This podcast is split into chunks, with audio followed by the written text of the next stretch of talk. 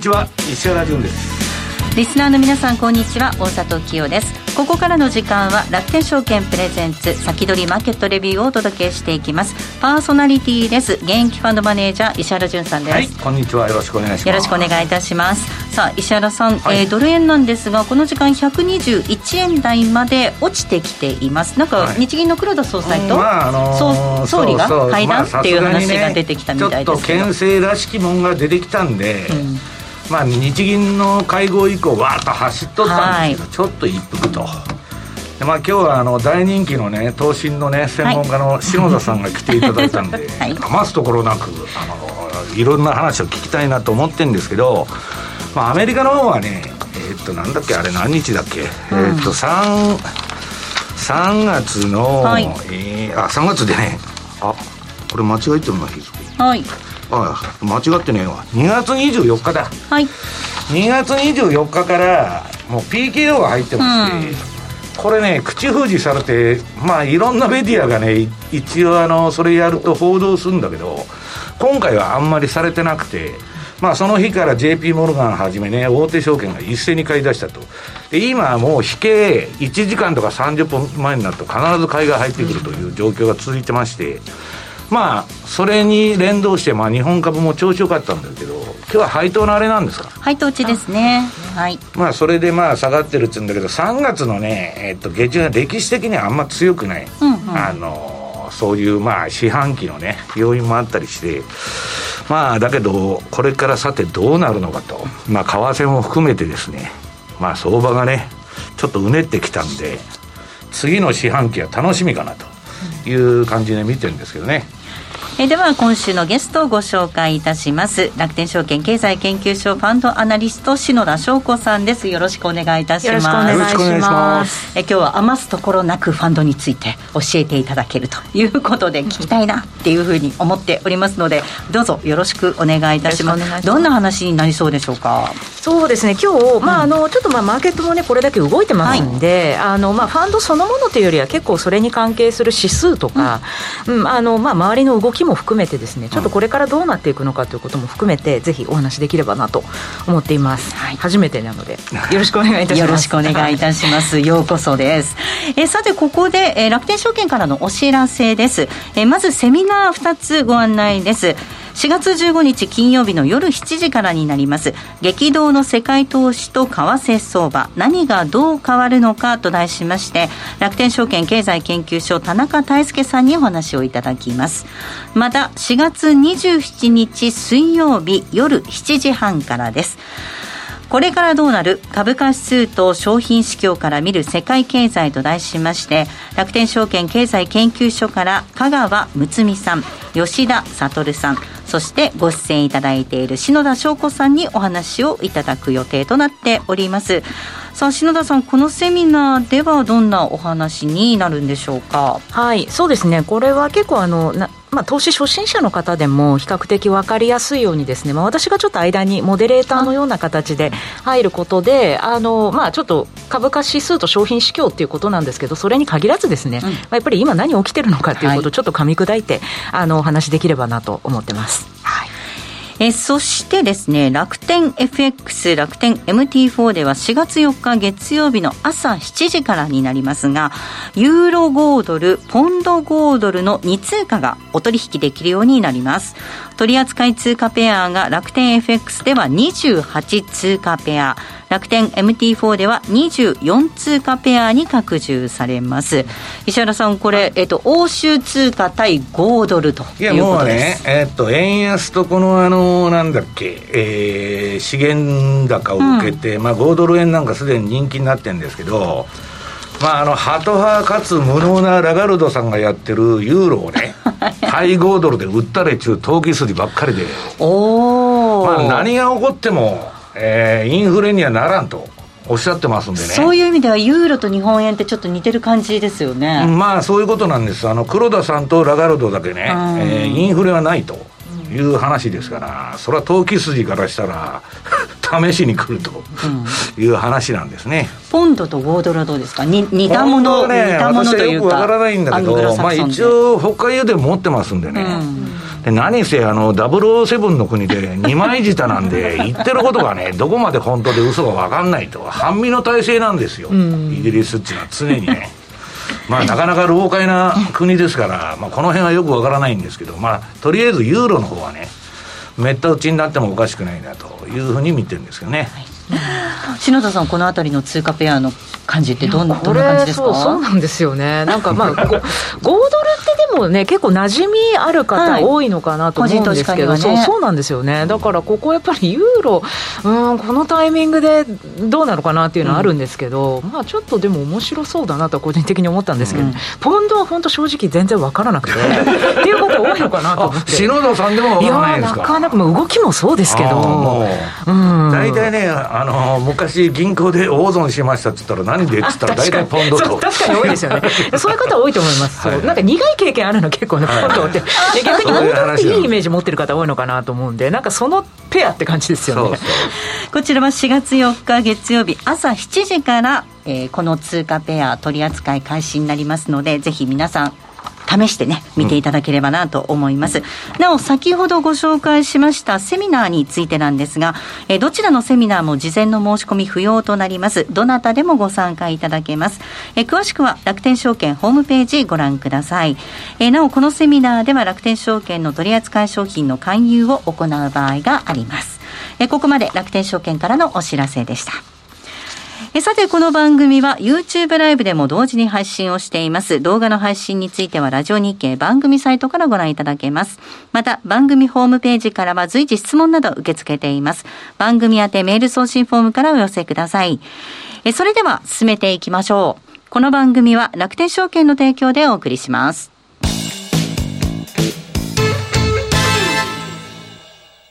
まずは無料で取引体験。楽天 FX のデモ取引を利用してみよう。FX に興味はあるけれど、いきなり実際のお金で取引するのはちょっと、と、なかなか第一歩が踏み出せないという方は、まずは楽天証券の提供する楽天 FX のデモ取引を利用してみませんか？メールアドレスとニックネームのみの簡単登録で、実際の取引と同じ環境、同じ取引ツールで FX 取引が体験できます。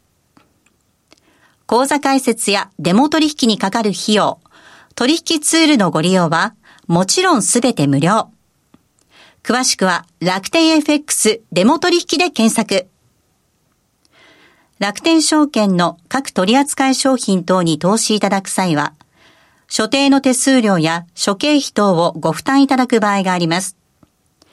また、各取扱商品等は価格の変動等によって損失が生じる恐れがあります。投資にかかる手数料等及びリスクについては、楽天証券ウェブサイトの投資にかかる手数料等及びリスクページや、契約締結前交付書面等をよくお読みになり、内容について十分にご理解ください。金融商品取引業者関東財務局長、金賞第195号、楽天証券株式会社。ウィークリーマーケットレビュー。では、ここからは楽天証券経済研究所ファンドアナリスト、篠田翔子さんにお話を伺っていきたいと思います。さあ、篠田さん、えっと、ファンドの世界でも、こう、ロシア外しというんじゃないですけど、そういう動き、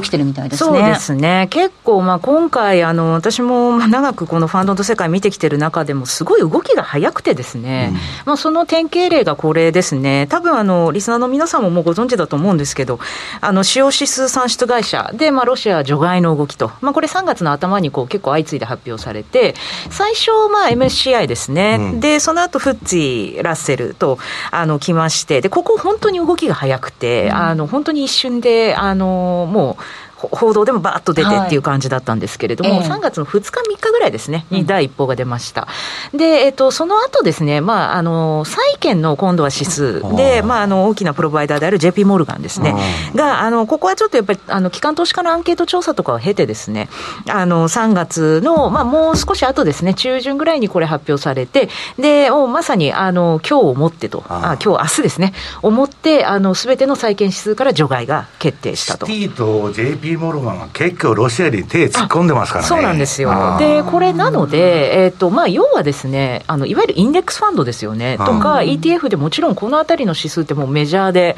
あの、採用されてるんで、結構その、全く影響がないわけではないんですよね、うん、個人投資家の皆さんも。というところでございます。で、あの、まあ、組入れ自体は、あの、実は結構エクスポージャーも落としてたんで、あ、すでに。はい。それは、まあ、あの、幸いというか、えー、まあ、例えば MSCI のエマージングとか、フッツィのエマージング、これ両方とも1.6%ぐらいまで、うん、もうその3月の頭の時点で落としてたんで。圧縮してた圧縮してたんですよね。なので、まあ、株の方はまだいいんですけど、債券ですね、JP モルガンの、えっ、ー、と、一番上にあるエンビー、これはあの、ハードカレンシーで、えっと、いわゆるドル建てですね、うん、なんですけども、まあ、3つ目のあの GABIEM という、まあ、こっちはですね、あの現地通貨建てなんで、ルーブル建てなんですそうなんですよ。だからこれはやっぱり一時期ですね、エクスポージャーが1月ぐらいの時点で8%ぐらい、はいはいはい。うん、あったんで、まあまあ大きかったんですよね。まあ、これも3月の頭の時点でだいぶもうあの2%前後まで落としてたんで。ロシア債っていうのは篠田さん、結構のいろんなファンドに債券が入ってるってことです実は入っててで、特にこの現地通貨建ての方こ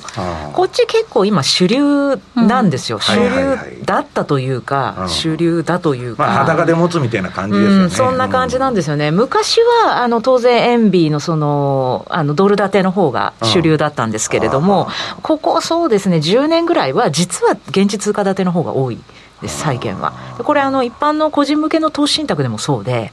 インデックスファンドも実は現地通貨建てなんですよね全部。うん。なのでまあやっぱりあのちょっとそのどうなるかなというのは実は12月の時点で私もちょっと危ないんじゃないかなというのは思ってたんですけど、まあ、エクスポージャー結構どんとここは落としていたんで、直接的な影響はないものの、まあやっぱりそのロシアっていう国は意外と組み入れられていたっていうことが一つと、あとやっぱりこういうことが起きるとどういう動きが実際起きるのかっていうところまあ、もうちょっと次じゃあ見ていきましょうか、スライドお願いします。はい、次のページです。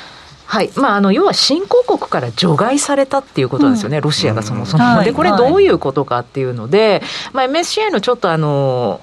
こうインデックスの分類をあのこういうふうにちょっと作ってみました。はい、よく言われるあの全世界株式インデックスとかですね、うん、これがあの左上の ACWI って呼ばれるもので、結構、はい、あの一般的ですね。で、これはその下見ていただくと、ワールドとエマージングが入ってるっていう感じ。なので、まあ、オールカントリーワールドインデックス略して ACWI と言います。で、右側の、あの、白い枠囲みは、これエマージングとフロンティアと呼ばれるものなんで、これまた実は別に存在するんですよね。なので、ここが、まあ、エマージング半分と、あとそのフロンティアって呼ばれるとンっていうのは、いわゆるアフリカとかそういうことですね、はい、が入ってますね、まあ、あと東南アジアとか、うん、うん、もうあの一部フロンティアに入ってますけれども、で、このどれにも属さないものが、うん、要はエマージングにも、フロンティアにも属さないのが、今度スタンダーロンマーケットインデックスっていうのが実はあって、そうなんですよ。なんかスタンダーロンってこう改めてあの辞書とかで見るとなんかこう独立したみたいなふうに出るんですけど、どっちかっていうともっとなんかなんていうんですか孤立した孤立したっていう感じですよね。うん。なので、まあ、なんとなくちょっとかっこよくスタンダーローンとか言ってますけど、要はどれにも属さなくて、もう投資不適格ですね、はっきり言うと。で、まあ、国見ていただくと、なんとなくもう、ああっていう感じだと思うんですけど、あの、まあ、アルゼンチン、ジャマイカ、パナマ、トリニダードバゴ、うん、で、まあ、欧州とかだと、まあ、ボスニアとかで、ここにロシアが入ってくるんですよね、結局。で、もともとウクライナはあったんですけど、まあ、こんな感じで。でも、アフリカも、あの、ほとんどフロンティアとか、あとエマージングに入ってるんですけど、まあ、ボツワナとかジンバブエは、はい、まあ、まあ、こういうところに入ってきますと。経済がね、になっちゃいます、ね、そうなんですよね。まあ、なかなか結構、すごいメンツの中にここロシア入ってくるっていうことなんですね。で、実は過去には、例えばギリシャ。もう一時あのスタンダーローンに入ったことがあって、今またエマージングに復活を。あ復活したんですんですよ。うん。まあ、なのでここは復活するような国だと思 そうなんですよね。だからそこの判断ってちょっとまたあの結構難しいというか際どいところもあるんですけどもまあもちろんまた戻る可能性はあるにせよ。ただやっぱり今回のこのロシアのやっぱりあのまあ冒頭で申し上げたみたいな指数算出会社の動きがあまりにも早かったっていう。これはもう完全もうアウト食らってるっていうか、ロシアが。やはり、まあ、あの事情が事情なので、今回の場合、もう本当に指数算出会社のこの動きが早かったっていうのが一つの特徴かなと。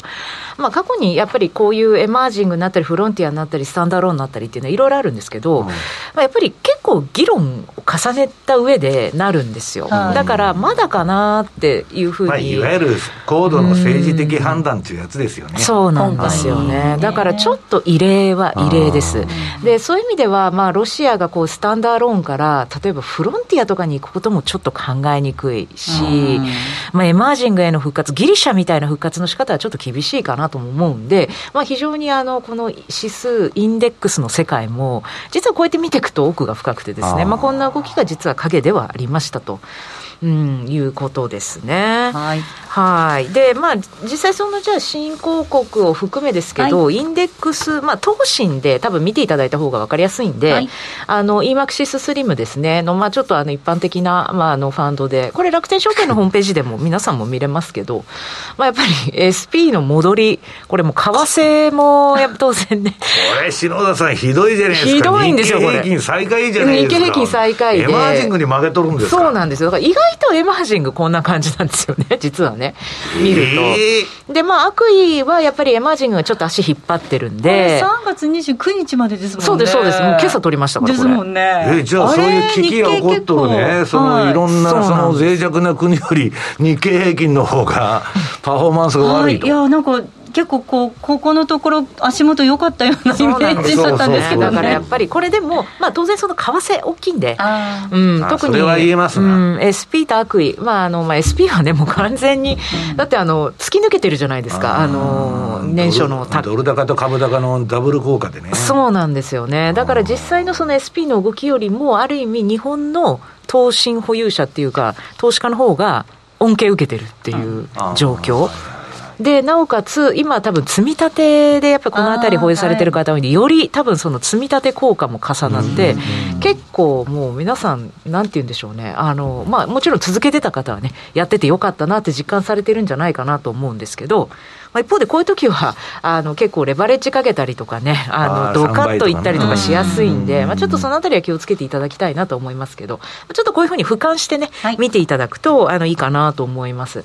で、あとはまあそうですね、エマージング関係、まあ、さっきのそのロシア関連でいうと、まあ、あの ETF、がやっぱりあのもう上場廃止になあ上場廃止というか取引停止になったりですとか、うん、まあ、ちょっと上場廃止になるかなという感じもしますけど、あと投信も結構あの基準価格停止されたりっていうことも起きてるんで、うん、ちょっとそれも見ていきたいと思います。はい、次のページお願いします。はい。で、えっと、まあ、今回の件ってやっぱりその流動性がもう極端に低下してるっていう、まあ、事実上止まっちゃってるっていうことなんで、まあ、やっぱりこう投資信託とか ETF とか、あの、まあ、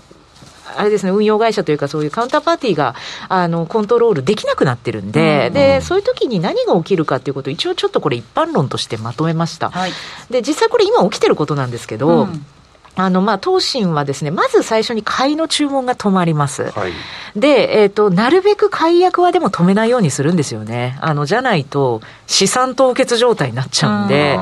もうどんどん下がっていくこのロシア株ファンドとかの、もうただひたすら見てるしかなくなっちゃうんで、なるべく買いはギリギリまで止めないように運用会社としては頑張るんですけど、ただ今回の場合は、やっぱりあのもうロシアからの送金が多分難しいっていうのが結構早い段階で分かっちゃったんで、スイフトからそうなんですよね。で、なのでもう買い、買いと解約がほぼ同時でした。もう止ま、両方止まっちゃったっていう状態で、で、その後にやっぱりもう、あの、基準価格出せない。まあ、評価ができないっていうことですよね、はい。うん、うん、なので基準価格の算出も止まりっていうところが今の状態です、はい、これほとんどのまだ繰り上げ償還までいってるまだいってないです、まあ、ただ前にね原油の ETF が、あはい。あのマイナス40ドルいった時にまあ償還みたいになっちゃったんだよね、はい。ありましたね、まあ、まさにでも同じような感じで、あなるほど。はい、あの ETF もまあ似た動きなんですけど、ETF の場合は、あの買いと、まあ、設定と解約が結構同時に、あの、まあ、申し込みの受付が停止されて、はいはい、その後売買が、まあ、セカンダリーのところで売買が停止されるっていう、で今この状態です。で 上場廃止っていう、まあ、結局同じなんですけどね、動きは大体。まあ、でもあの、やっぱり繰り上げ償還とか上場廃止って、一応そこに至るまでの理由をあの各運用会社としては、まあ、あの用意しないといけないので、まあ、あんまりこういうこと言っちゃいけないかもしれないですけど、まあ、今、多分用意してるところっていう感じだと 思いますけどね。上場配信に向けて用意をしているかもしれない。ならざるを得ないですね、まあ、残高も正直そんなに大きくないっていうのはありますけど、やっぱりこういう、例えばそのロシア株とか、ルーブル債ファンドとか ETF っていうのを、こう、まあ、設定してる、あるいは運用してる運用会社のレピュテーションリスクみたいなのが、多分もう世界的に問われるようになってくるんで、まあ、あの、存続させることはいろんな意味で厳しいだろうなと、そうですね、いうふうには見てます。まあ、なので、あの、さっきお見せしたようなフロンティアとか、今後、まあ、投信とか ETF でももちろんそういう地域って出てくる可能性はね、またあると思うんですけど、やっぱりこう、非常に流動性があの、まあ、こう低下したりとか、まあ、そもそも流動性があんまり活発じゃないような市場に投資すると、やっぱりこういうリスクがあるんでっていう、うん。まあ、流動性リスクですよね、うん、だからリクイディティがまあなくなっちゃう可能性があると、そうなんですよ、ね、まあ、ロシア経済自体がすごく小さいですからね。思っている以上にちっちゃいんですよね。核弾頭は4000発持ってるんですけど、経済はあんまり大したことない、うん、GDP ね、世界的にもね、そんなね、上位じゃないですからね。そうなんですよね。ちょっとじゃあ、ここで一旦 CM 挟みたいと思います。はい。ここまではウィークリー、ウィークリーマーケットレビューでした。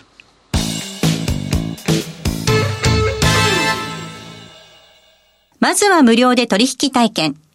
楽天 FX のデモ取引を利用してみよう。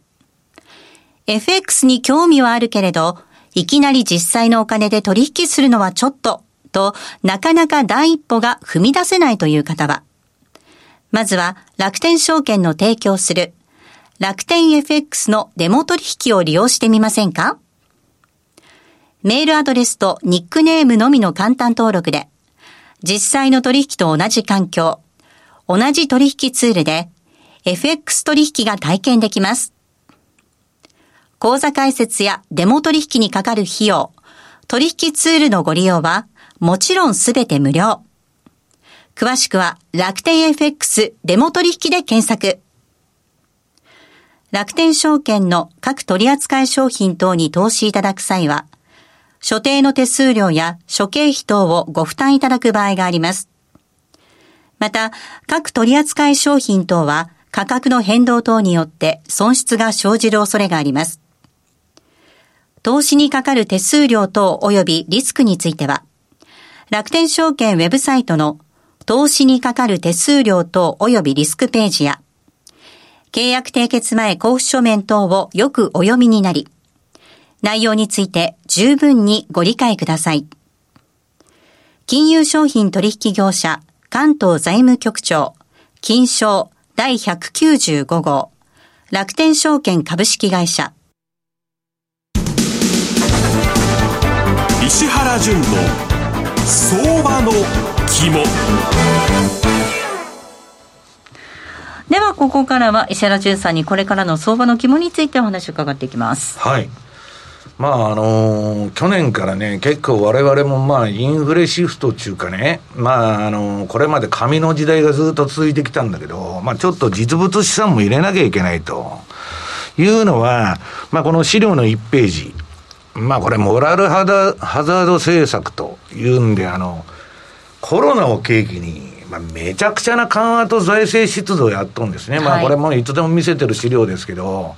まああのー、ラリー・サマーズが言うようにね、うん、世界大戦規模の財政出動とかをやってると。で、米株を上げようと思ったら、これ以上に今年も緩和しなきゃ上がっていかないんですよ。だけど、それがインフレでちょっとできなくなっちゃうんじゃないかということになってるわけです。でね、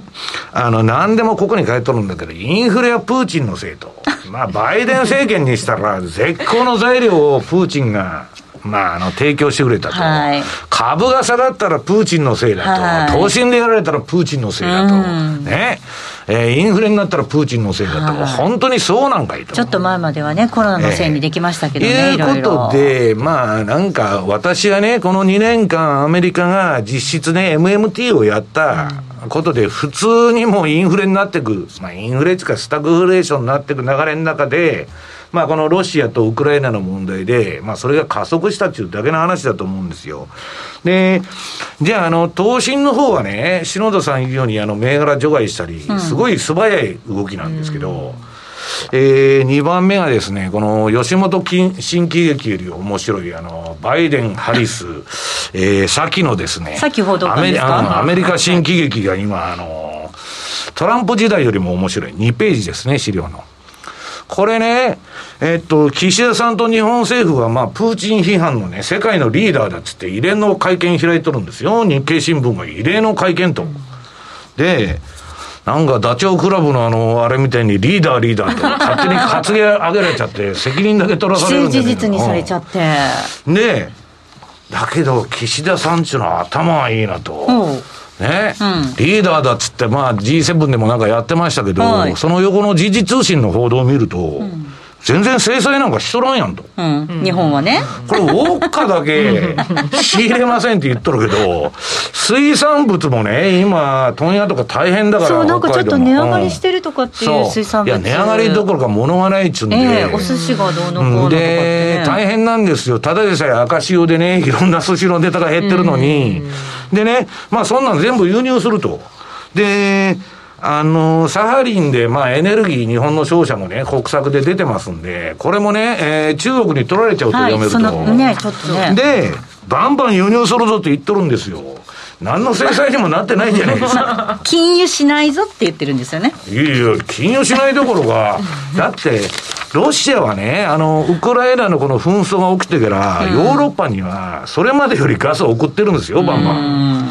だから、まあちょっとね、言っとることとやっとることが、まああの日本のね、えー、大手メディアの報道だけ見てると、なんかすごいことをやっとる勇ましいような感じがするけど、裏ではね、ズブズブだと。いうことですよ。ね、この世はすべて篠田さん、マネートークスなんですよ。で、えー、っと、それはともかくね、今、アメリカの株見る上で、これまではね、まあ、買っとりゃよかったと。ね。FRB の資産、えー、連銀の資産が増えていくのと SP500 の動きが全く連動してるわけですから、うん、緩和やってるうちは買っといたらよかったと。ところがね、今、大きな問題になってんのは、これね、グリーンスパンの後始末戦略。はい、バブルはとにかく放置しろと。もう伸びきるだけに伸びきらして、で、当然暴落するわけですよ、行き過ぎて。で、その時買えるのはバフェットしかいないんですけど、みんな飛んじゃってね。バーッと落ちた時に、今度は思いっきり金融緩和やって、次のバブルを起こすと。だから IT バブルが、えー、2000年に崩壊したら、次は、えー、サブプライム住宅バブルを起こしたわけですよ。で、それを崩壊したと。で、今度は、えー、っと、FRB が民間の負債肩代わりしちゃったもんで、はい、これは中央銀行バブルで、要するに今までずっと来たわけですよ。で、今回もバブルは放置しとるんですよ。あの、利上げするとかね。勇ましいこと言っとるけどできるのかと、できやせんと、はい、あれもう時間がないそうなんです。あっという間なので、続きまた YouTube ライブの限定配信でお話を伺っていきます、はい、ぜひ皆さん YouTube のえ、えっと、チャンネルの登録もお待ちしております、えー、来週なんですが楽天証券武田則孝さんゲストにお迎えする予定となっております。ぜひ来週もご覧くださいお聞きください、えー、それではリスナーの皆さんまた来週。この番組は楽天証券の提供でお送りしました。